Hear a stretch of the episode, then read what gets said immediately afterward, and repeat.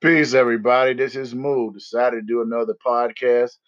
I've been enjoying this series documentary, uh, Wu Tang Clan, Mics of Men. It's a great series.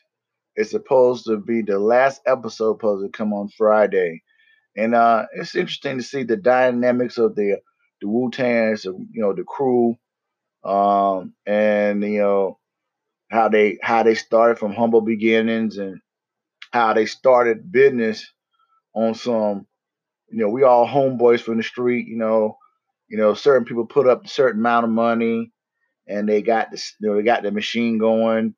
RZA does the uh, does the the beats and the uh, production, and then the guys write the lyrics, and then uh, they basically uh, they they had, they had uh, set up some type of uh, he set up like a production company, and they was all under Wu Tang Clan Productions with the management team, and he shot them individual deals, but they had to go through uh, the production company to do independent. Uh, each one had independent record deals with different companies, but it's under Wu Tang Clan Productions. You know, and then you often wonder why the group um it was you know it was they had strides they were doing so well. Then after a while I didn't hear them on certain radio play because they had was revealed on one of the episodes that they uh they were supposed to do a concert for Hot 97 the summer jam concert thing. And uh, at that time I think artists didn't get paid to do these uh events so they had to come out their pocket so they went there. I think they was kind of upset. And I think Ghostface Killah, you know said uh F uh, Hot 97 and and the crowd said F Hot 97 because they they made an ultimatum say if you don't do the uh, summer jam uh, with them that they was going to not play the music. So they had to come out their pockets to go there. I think Puff Daddy and them was there performing, and then they went on stage and they was like uh, F Hot 97, and that's what happened. And because of that, Hot 97 for almost 10 years would not ban them and wouldn't play their music. So a lot of record uh, companies, other other companies followed suit and they wouldn't play the music. So yeah, I didn't know all that. Um, I don't know because I haven't listened to radio in a long time. Only time I might hear radio, somebody you're in somebody's car and they playing the radio, you might hear it, but I don't listen to radio no more. I just listen to YouTube, watch YouTube videos. But uh, it's interesting too that as as as time progressed, um, and the different changes when the money starts coming into play, then things the dynamics change because you seeing certain people getting money, and the artists are not making the money as everybody else. You know, because RZA does the production, so you know he's gonna get production credit for producing and engineering the uh, music and making the beats and tracks and whatnot. And uh, the manager's gonna get a certain cut of the money and then the artist starts saying, hey, there's something ain't right here. You know, we was on some homeboy stuff. We was on humble beginnings.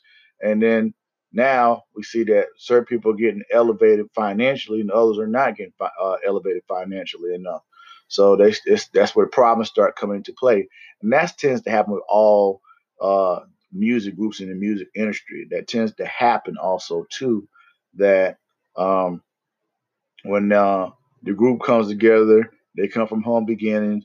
Um, it starts off good, and after as the money starts coming in, certain people are getting production credit or musical credit because they write the songs, and other people just uh, perform them. They get paid for performance. So they don't write the material, they get paid a performance thing. Or it could be that you write the songs, but you're not you don't you don't own the publishing. The management owns the rights to the uh, publishing rights, whatnot, and that that can happen also too. So it's like a lot of different dynamics happens in these groups, and it, that always tends to happen. But seeing it with the Wu Tang Clan, we saw a, a deeper thing why things was falling apart with the Wu Tang Clan and um, situation. So that's when the the fellas in the group basically want to get out the Wu Tang Clan production uh, management uh, umbrella and just do their own independent thing. They want to be released for new contracts. And obviously, they didn't really sign no contracts. They just did it on the homeboy thing. But still, it's always going to be a contract somewhere. You sign something, it's a contract. and you and you got to get out that particular contract thing and to be a free agent. So that's what tends to happen. That's that's thing too. That's one one of the things I learned watching this and different things that there's a difference between being uh being uh, a friend with somebody and doing business. Because you know I used to do um I used to make mixtapes for different people, and I charge you know. And I did, I did, I charge a certain amount of money for to do the mixtapes, but then the people, um, they tend to, um, that want to pay you. They're like, ah, man, you know, I want you to make these, make me a special request. Well, I said, well, I need a special request amount of money to do the project for you. I needed something to be secure. I, I got a PayPal. You need to put something down on it so I know that you're serious and now do your project. But now nah, they're like, nah, man, uh, uh, you being difficult, you being hard. Nah, we supposed to be boys. No, friendship, so-called friendship, is friendship, but business is business, and that's the thing that's, that I saw on this particular episode. Ghost was saying uh, the guy, the management guy, him, they homeboys, but that he was trying to talk to him about getting the release, and he's like, um, oh no, we we we all family, and this, that, and the third, and everything.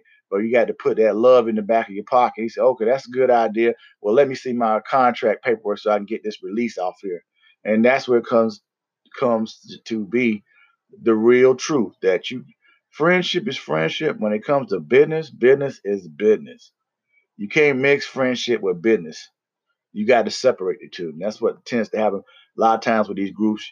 Everybody want to be buddy, buddy, buddy, but certain people getting elevated financially, you're not getting elevated financially, then there's a fucking problem. You know what I mean?